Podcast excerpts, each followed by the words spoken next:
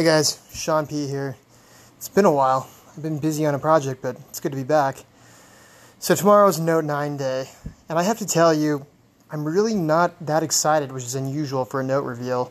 Um, I've owned the Note 2, Note 3, Note 5, Note 7, and currently I'm using a Note 8, so you would think I'd be pretty hyped about the Note 9 reveal, but I can't help but feeling bored. I mean, we've seen pretty much everything about the phone at this point, so if you took a Galaxy S8, excuse me, Galaxy Note 8, shrunk the bottom bezel barely, uh, made the standard storage 128 gigabytes, increased the battery size to 4000 mAh, and added a few S Pen tricks, you'd basically have the Note 9 in a nutshell.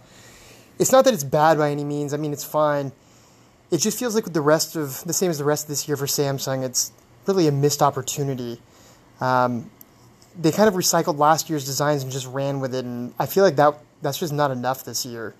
Apple's refreshing all the iPhones, and it was a perfect opportunity to kind of steal some of their thunder, release bezel-less phones without a notch, and kind of differentiate themselves. And instead, they I don't want to say they played it safe, but I don't know, man. I'm bored.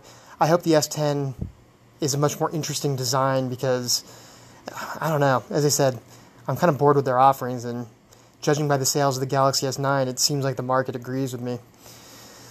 Let's see, what else is going on today? Well, we saw the full Pixel 3 XL unboxing reveal today.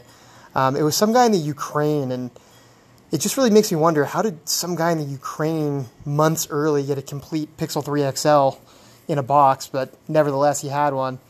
Um, and it basically tells the same story that we've been hearing for months now, which is the Pixel 3 XL is a phone that has a giant notch.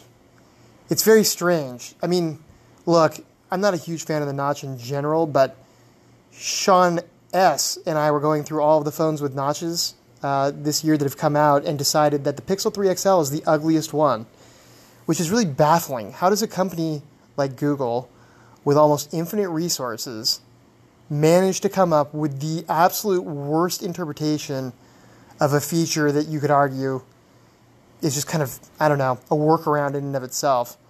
I'm not sure how they did it, but they managed to do it. It is, man, it is ugly. Um, there was a picture of it with the screen on, and it was in some application, and the nav bar was like comically huge in order to match the notch. I mean, ridiculous. It looks terrible. Um, so, man, it it very well may be the ugliest flagship that any OEM released this year. And again, how the hell does Google manage that? I don't know, but uh, they've done it. So yeah, that's something. Also, with the Pixel 3 XL, it, looks like it's going to still have a base of 64 gigabytes of storage, single camera on the back, and it really makes me wonder how Google is going to continue to justify charging kind of ultra premium prices when everyone else in the high price segment is offering kind of better specs across the board. And you know, specs don't tell the whole story. I'm not saying they do. Pixel phones are usually the smoothest you know phone around, and you can expect quick updates. And there's a lot of pros to having a Pixel, but man, from a value proposition, I thought it was kind of dubious last year, and this year, it, if they're trying to charge the same prices as like a Note 9, for instance, I really can't see with that hideously ugly design plus kind of the lower end specs, four gigabytes of RAM, you know, one one single rear facing camera, 64 gigabytes of storage, how they're going to justify that to end users, but I guess we'll see so far they've been able to kind of charge what they want, and the phones have sold decently, so maybe that'll hold this year. But man, I got to tell you, I, I kind of don't get the strategy. Anyway, I think that's the update for today. Uh, we'll see what happens tomorrow with the Note 9 reveal. Maybe Samsung will have kept some things hidden and we'll be pleasantly surprised, but honestly, I'm kind of expecting to be bored. But we'll debrief later. As always, thank you for listening. If you like what you hear, check out our website, silicontheory.com. We're on YouTube.